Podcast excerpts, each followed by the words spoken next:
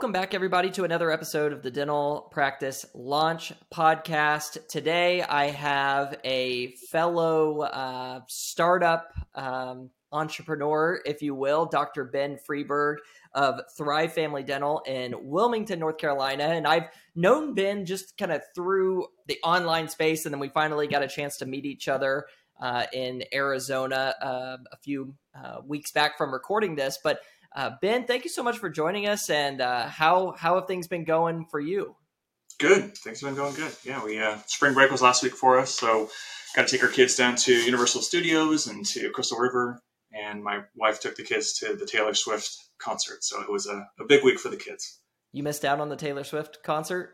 I had a CE event in Ohio, and so they were driving to the concert as I was driving to the airport at that, at that moment. So yeah, I know there was some madness around uh, buying tickets for Taylor Swift, and there was quite the the controversy of of oh, that. Oh, yeah. I just remember following that on online. I was like, man, the, you know, the tickets they sell like like that with Taylor Swift. So um, yeah, that's that's quite a treat, I'm sure for for your kids. But you know, one of the things that we're talking about, and this is the reason that uh, Dr. Ben is, is joining me on this podcast and was recommended to join, is you know we're doing a series for all you listening on you know mental health. Uh, anxiety, depression, and and really putting a dental focus on that because we do know that you know a lot of dentists um, are dealing with this, and in people in general outside of dentistry. But for the sake of who we are and what we do every day, we're going to narrow it into dentistry here. But um, Ben has a, a very unique story, I feel, and a powerful story to share. And so, before we dive into that, though, Ben, um, I would love to hear just a little bit about your life prior to dentistry because this isn't one of those things where it was like you knew from grade school you were going to be a dentist you went to dental school right out of undergrad and and you know went into practice. Uh, this was a journey for you. Can you kind of walk us through that a little bit? Yeah so i, I did have um, kind of a winding path into dentistry. My first career was construction. So i graduated with a degree in construction engineering management and a minor in business management. And started a construction company out of school. Um, it was a, a, large a large company. Um, I was a, a, partner in the Northwest division of it and launched startups for them. So I did their Portland startup of their company and then expanded and did a Seattle startup. Um, I did that for about three years before um, leaving the construction industry. It just was not something that that I enjoyed. Um, and, it was the first time that I, I had really difficult. Um, well, I guess it was the second time that I had really difficult struggles with my mental health. Um, in, in, undergrad, I had some issues, um, depression, suicidal ideation, that type of stuff. And then again after college. Um, and so after I left the construction industry, I went back to school to be a physical therapist. I was a um, high school and college athlete. I spent a lot of time working uh, with physical therapists to stay on the wrestling mat. And so I thought it would be a good opportunity for me to get kind of get back um, in the healthcare field, which is what I decided I wanted to move into after construction. And I did that, um, pursued that education for a while, and realized that there wasn't enough entrepreneurialism left in physical therapy. Um, in the work hours, there's just a lot of stuff that led me towards dentistry specifically my mother-in-law is a dentist and she continued to call me relentlessly for two years telling me i should be a dentist and i finally listened um, so i went back to school to be a dentist in 2011 and graduated in 2015 uh, in my early 30s so awesome that's yeah. awesome man and, and, congrats on that and congrats on all your success here having a dentistry and a positive impact that you're having with um, a lot of startup practices too which is um, how we met through Ideal Practices, a, a mm-hmm. great, you know, great company. But um, you had mentioned something there about you know, kind of having one of your first bouts with noticing um, mental health uh, struggles in mm-hmm. undergrad. Same situation for for me. I had uh, a lot of like gastro issues in college, and like just seemed like all of a sudden. And I remember I, I couldn't figure it out. I'm like, what's going on? I never had like all these issues, and you know, had endoscopy at you know 19 or 20 years old, colonoscopy, like all the whole thing. They're trying to figure out what's going on. Saw so many different doctors and ended up like what somebody had said to me, a, a physician said, You have uh, anxiety, and your anxiety is causing your gastro issues, which was basically like an inflammation of my stomach lining, gastritis.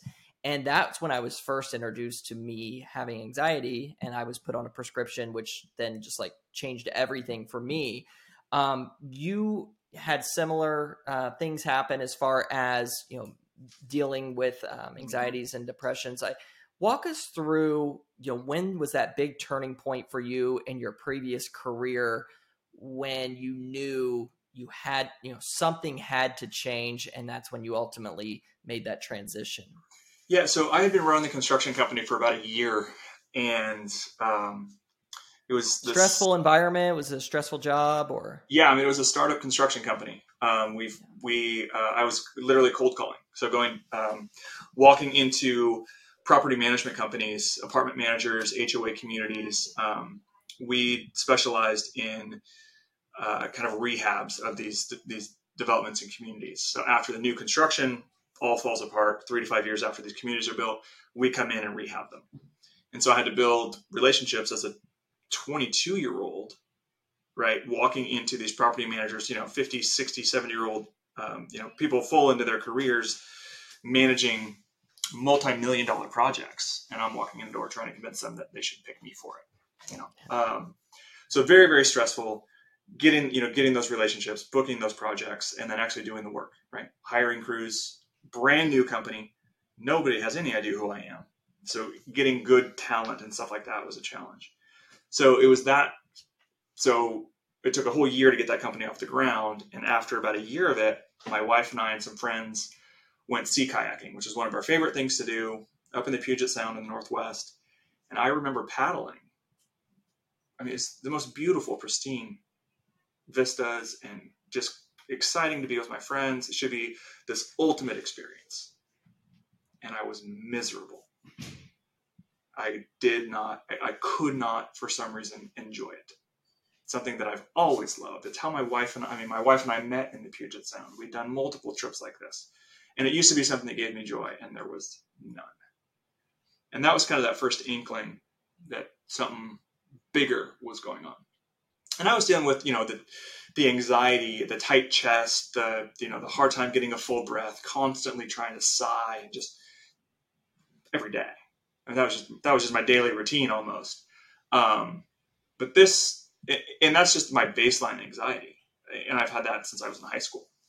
But this was the first time that it kind of went beyond just that physiological response to to emotional lack of joy, lack of enjoyment. Um, anxiety into now depression. And so that's when I started looking at things differently and, and, realizing that I probably needed to get some some help, I guess is the best way to describe it. I needed somebody else to, to guide me through this process. And uh, I started going to counseling at that point. This is probably 2007 by now. Um, started seeking counseling um, and found a counselor that I that I worked well with. I've had counselors in the past that after about three sessions, I'm just like, this isn't, we're not the right fit. It, it, you're the way that they, we communicate, the, the way that, that we interact, it, it's not progressive. It's not going anywhere. But I found somebody that I enjoyed working with and started working with him. And I had been against any sort of antidepressant, any medication. I was very against it. Um, I felt like it was weak. I felt like it was, you know, I, I, just felt like there was a stigma against it, and I had, I bought into that stigma. And my counselor, because at this point I started having suicidal ideation, the depression got deeper throughout, throughout that. So that was in the summer that I noticed it. Throughout the fall, it's continued to get worse. Um, where I was thinking about killing myself, um, thinking about different ways to kill myself. Like it was almost like I would get in these cycles where it almost felt good to think about it. Um, and talking to my counselor about it, he's like, hey man, I, I don't I don't feel comfortable treating you unless you do take antidepressants. And I'm like, I'm not gonna do it. And a couple weeks later I went hunting um, with my family, which was another occasion that always brought joy. My brothers, my dad, uncles, and cousins all sitting around the campfire, you know, you know, just man time, man stuff, right? And it's supposed to be a joyous, fun occasion, and I'm miserable can't enjoy it, really can't get out of out of my own depression during that time. And I remember at one point, um, I was alone, you know, looking over a, a, in a clear cut and looked at my gun a different way and thought about shooting myself. And I had a gun in my hand at that whew, at that time, and it was a dramatic moment. Obviously, it's still you know, and it was at that moment that I realized like, well, I do like, I am a I am a danger right now to myself. I am not safe. And well, my counselor was finally at a point. It's like, hey, this is what you need to realize.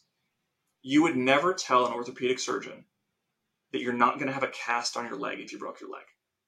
You would never look at him and say, no, no, doc, I'm good. I'm going to keep running even though my leg's broken and expect it to get better. Right. It's like, you're in the same position.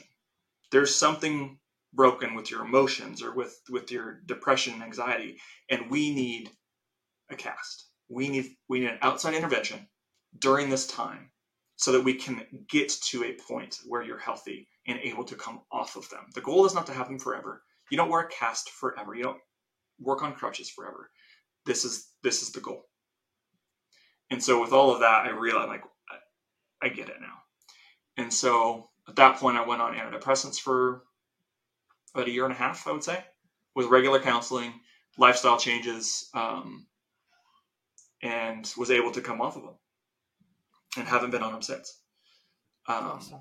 Yeah, and it's been it's been good, and I'm I'm glad that that was the final result, right? Um, for sure, because yeah. the the solution of of killing myself was obviously the wrong. It's not a solution. It's and so. now this was while you were at the startup construction company still mm-hmm. during this time. Yeah, this is all during the construction, okay. right after right after undergrad. So this is I'm in my mid twenties at this point so you you have this moment uh, you realize you know okay it's okay to go on um, a prescription and and wear that cast so to speak at what point then did you realize you know, for the long term happiness of yourself your family mm-hmm. all of that um, did you decide maybe it's it's okay to make a change because i see some anonymous posts and some of the the dental groups, many of the ones that we're probably both in, and um, I'll I'll see posts from you know dentists who are in residency or maybe they're still in dental school and they're like, I, I may have made a mistake, right? They they mm. may think that they may have chose the wrong career for whatever reason that that may be. I mean, I, I was the same way in college. That what I started studying is not what I ended up finishing with, right? It's like when you're 17, 18, 19 years old, it's a big mm-hmm. life decision that that we're making and sometimes we don't make it right. We're young, we're still figuring things out. Um, but you made that transition um, and went back to school uh, to study dentistry.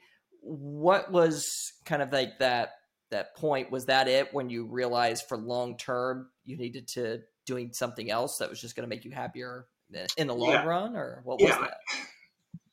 the one thing that I, before I started the commercial company, I, I worked in residential house painting. So painting houses um, to pay for college. And the only thing I really enjoyed about that was the relationships and the finished product, right? Having something that I could look at and be proud of. This was an ugly house and now it's a pretty house again. And the relationships that I was building with all these, these homeowners. And I really, really enjoyed that. And that was, that was not at all in the commercial realm. It was cutthroat it was lowest dollar relationships, as good as you could make them. It didn't at the end, it didn't matter, and that was not giving me any satisfaction in my career. And so that's why I ended up ultimately in dentistry. I, great relationships, long term relationships that matter, life changing relationships, and a finished product that I can be proud of. I can take somebody's smile and turn it into something absolutely beautiful that they are proud of and that I can be proud of too.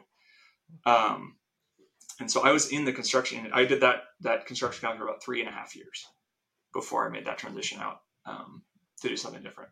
And, and, I didn't leave it knowing that I was going to go into dentistry. I thought I was going to go into physical therapy, and then through going through physical therapy, you know, uh, uh, having to go back to school to get the prereqs and all that type of stuff. Um, is when I shadowed physical therapists and I shadowed dentists and I realized like dentistry was actually the route that was better for me. And I think the lesson there too is, you know, it's it's not too late. You know, even though you know it may feel like it, you feel like you've invested all financially, time into a certain degree or career or field. Um, you still, when you look at the grand scheme of things of your life, um, you know, typically most people who are having these decisions are people in their 20s, even their 30s. Like even mm-hmm. someone who's doing this in their their 30s are making a you know change that's going to be for decades still to come. Um, what are your thoughts on that as far as if you feel you know early on if you're not feeling that this is something long term that yeah. you can be happy in um it it's like what's your advice to those those people since you've you've done it? So dentistry is different. So when i graduated because it, it, it's it's a pinnacle career right? It, it's very very challenging to get to this point um, education wise academic wise, time wise, financially. It's it it's a pinnacle career, and so there's no lateral income moves, so it does feel very stuck. But it's also very very stressful and very hard, and being new in the career is really really challenging because there's so much that we don't know when we graduate. There's just there's so much dentistry to be learned after graduation the other thing too is that in dental school, and a lot of dental schools, it's almost like you're getting hazed by your by the faculty and getting hazed. Like they all it always felt like they were always uh, telling you that you're going to screw up and everything that that happens is your fault. Um, when it comes down to it, it it isn't, and and it takes several years and a lot of reps being a dentist to start getting comfortable with the fact that dentistry works that what we've been trained is going to be effective. That the the con the that any sort of adverse event during a procedure they happen right, and that it's not the fault of, and that pressure and burden doesn't only just belong in your soul. And I think that that is a big challenge with new dentists is trusting in yourself, trusting in the process that dentistry works, and being forgiving and letting yourself know that it's okay to learn that it's okay to to make a mistake and to have to redo something. The patient's going to live, you're going to live, and you're going to move on, and it's it's okay. And that took me. I had a lot of you know when I graduated when I was first out, I had a lot of my anxiety was back. Um, the depression wasn't, but the anxiety was back for sure when I when I graduated from dental school. Not so much in dental school because you felt like you had backup. I always felt like there was someone there and that and then all of a sudden you get this dental license and it's a revocable, you know, thing. And so it took me three or four years before I really gained that clinical confidence of this works. Even when bad things happen, it's going to be okay. You're going to get through it. Nobody's going to die. Right. Um, so that that has helped. And there's still days. There's still days where I sit in the parking lot for five minutes before coming to the office and say, you know what? I am feeling anxious. That's okay. Right. Uh, it, thank you. You know, I, I call my anxiety my backseat passenger, my backseat driver now, because it's not going anywhere. It, has been proven. I've had it since I was in high school. Um, and I get that tight chest, hard to get a full breath. Kind of my my brain starts doing its own doom scrolling, thinking about all the bad things that could happen, or you know, oh, you had this one case, it didn't go perfect. What's going to happen? And the wheels start turning. Um, but I've relinquished my anxiety to the back seat. You don't get to drive anymore. You don't get to even be in the front seat. Thank you for your input. Thank you for your feedback. But I'm but I'm not going to listen. I've just accepted the fact that I have anxiety. It's there. It's it's part of me. Um, probably what makes me a really good dentist is that I have this voice telling me, you know, watch out for all these, you know, all these little things that could happen. Um, so that's how I've been able to manage it. And I also exercise a lot. That energy, I have to, I have to get rid of it, and I do that through intense exercise.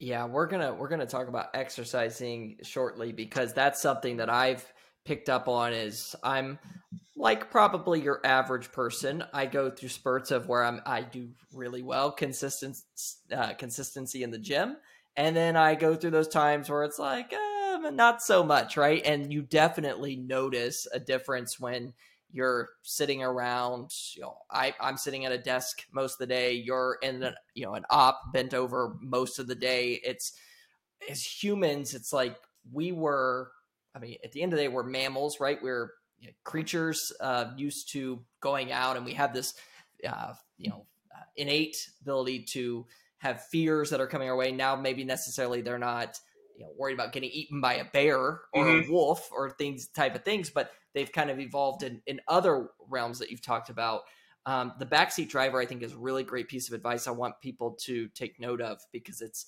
it's again you're never going to get rid of it completely it's always going to be there as long as you don't let it drive the car i thought that was a really good point mm-hmm. um, and and Lord knows that my anxiety is a terrible driver anyway, so I don't really yeah. want it driving. so so that's a really good point there. Um, exercising. So uh, what have you found? Um, you know that's been a big difference for you as far as exercising. Is there certain types of exercise? Run, walking, biking, weights. Like what what's worked for you, Ben? Um, I have found that cycling either mountain biking or indoor cycling. I've got a Peloton and I, I've joined a spin gym as well. So um, I try to get in about three to four hours a week of really intense riding. Um, and then I'll do um, HIIT classes as well. So high intensity interval training. So I feel like I need to, I, I need to get my heart rate up to 175, 180, you know, peak heart rate and and get to a point where I'm just completely exhausted afterwards and for after that i feel so much better. Like i feel like the, the, the vibration of my emotions just smooths out after that. Um, i also you know i also take hot baths like soaking um, anything that i can do just for relaxation and off time. Things that that i have found work for me and i make sure that i guard those times because if I don't have those times, I'm worthless for everybody around me. I, as a leader of a practice with six employees, husband, father of two, if I am not taking good care of myself, um, it impacts negatively those around me. And my goal is so my, my practice in, in life vision is that everyone who interacts with me is treated with love, dignity, and respect. Um, but to be able to do that, I have to be in really good mental and, and physical health to do that. Um, and so I guard those times um, every weekend, unless we're traveling. Um, I make sure that I have a two hour window for exercise. So I'll do a 90 minute once a week. I'll do a 90 minute session. I'll do 30 minutes a HIIT, 60 minutes on the bike. I'll follow up with an ice bath um, to really just anchor myself at least once a week um, and knowing that that's my time to do the things that I need to do for myself, which or then I can give to those around me because I know that I have been taken care of. I have done what I need to do for myself. And there'll be times where there's extra stresses and there's more going on around me, and that two hour window is not enough. And I have to communicate to my wife and my family, hey guys, I need to go. I need to go mountain biking. I need to get into the woods. I need to get away. Um, and so we we do that but it just takes being conscious of how I'm feeling, checking in with my emotions, um, checking in with my patience. You know, am I getting upset easy? Am I getting frustrated easy? Um, and when I start noticing that, I, I take additional steps to, to do the things that kind of feed my soul. We call it filling our buckets with our kids. So life is hard. It takes water out of your bucket. So you need to do things to fill your bucket. I like that and you know for you for the clinicians listening to this you know they may say uh say you know had something that's you know, really been bothering me at work it's this you know one particular case it's just been you know real pain with me and it's it's been stressing me out and i'm you know worried about you know, the patient's thoughts on this and all of these different things that start you know going through their mind when you're in the moment mm-hmm. and something is bothering you like that and you know you're you know you're not the only one and people listening you're not the only ones that go through this either. What have you found best when you can't you know step away to you know go bike or whatever the case is yeah. you're in the office something happens. What have you found to be the best way to kind of ground yourself or fill that bucket while you know you still have things to do you know yet before the day's over? Yeah so anytime i have a case that i eh, you know that that gets that gets in there right where it just kind of perseverates and like no matter what like it keeps clicking back into your you know your rotation of thoughts is uh you know like who you know who wants to be a millionaire? Like phone a friend. Like get somebody else's input so they can speak me off the ledge. Because i will catastrophize everything right? Like that's thank you anxiety. That's that's what that's what it does for me. But when I call a friend with similar experiences and say, "Oh man, I did this thing and this is going on. Like, how am I going to fix this? It's going to be the worst. I'm going to have to, you know, blah blah blah. It's going to cost me twenty five thousand dollars. I'm going to lose my dental license. It's going to, you know, end of the world." And they're like, "Yeah, probably not." and just having that social group of like minded, you know, dentists that you can call and and talk through cases and having that support group um, is really really important um, being a dentist, being a being a solo practice owner, I would say, it's got to be one of the most isolating things because nobody around, you know, nobody around us has the knowledge that we do. Right? Our staff doesn't. Our patients don't. We're the we're the sole kind of burden holder for kind of keeping that all together, and it's very very isolating. And so having other dentists to be able to talk to about that, to be able to relate to, um, is super important. One, it keeps your head on straight. It keeps you from drinking your own Kool Aid too. Keeps you humble by having other dentists to talk to. But it also is a great support you know, support network, and kind of keeps you from also going off the deep end with your own anxieties and, and catastrophizing thoughts for for challenging cases. Yeah, it's like not enough just to be you know solo practitioner in the practice but then it's like oh by the way many of you too are, are business owners too and you're running the business and you know that people are relying on you and your reputation and all of these different things that that go into it. And i feel that you know personally in, in my business as well around my team it's sometimes when i'll you know have those days where i just look and i'm like oh my gosh look how many people you know are relying on me and the things that i do but then i have to again kind of take a step back let that anxiety know it's in the back seat like okay thank you for your input but we're a team here at the end of the day too right? You know it's it, it isn't just on me although it may seem like that and i think that's important for people to sit back and and reflect on and and you brought up a good point about having a support group. I have found and for me uh, personally the times that i've had the biggest struggles were during some of the most isolating times of my life. Um, good example of that was right around the COVID time when I was not seeing my friends, you know, not seeing my family, just kind of my wife and I, you know, hunkered down in, in the house. And, you know, that was when a lot of thoughts were approaching about, oh, what business never comes back? You know, what if these things, because you, you, you weren't able to, I guess, socialize and, and hear from, from others. Have you found that to be the case too, Ben, as far as like when because sometimes if something's going wrong, I feel like a lot of us look inward and we don't want to talk to others. At least me personally, I want to kind of keep to myself. But I almost feel like that has the reverse effect of what you want it to do. It it makes you feel worse. Oh, absolutely. Yeah, isolation, um, and I would say lack of vulnerability, lack of lack of intimacy in relationships um, is negatively impactful um, for yourself personally and for those around you you know, no one has ever said keeping my emotions from my wife is a good idea, right?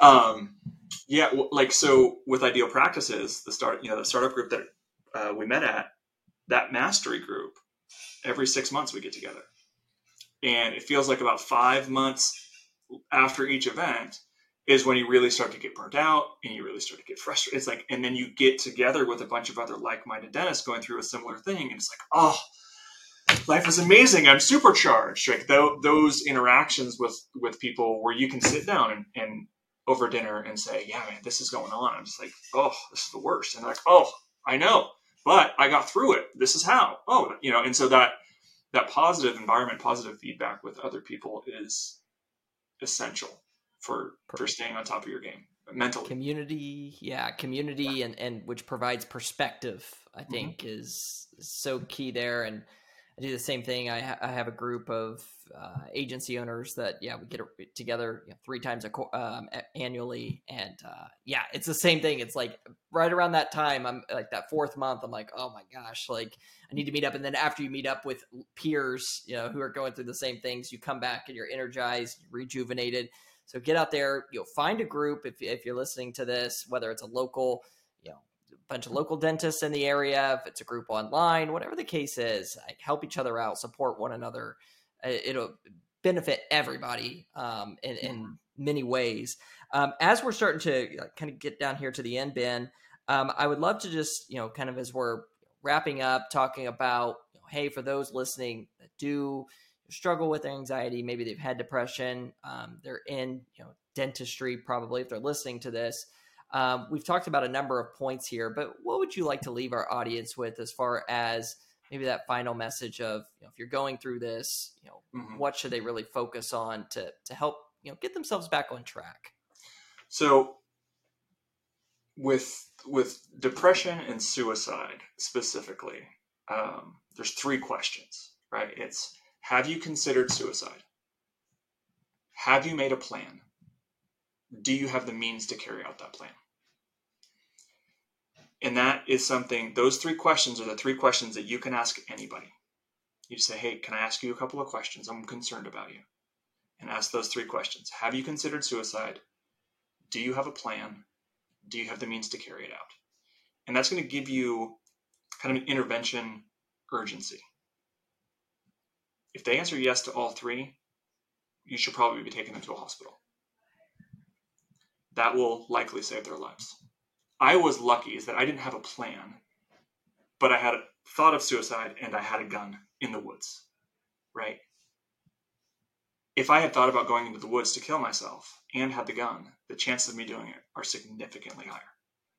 So those three questions kind of allow you to gauge the level of intervention that's necessary.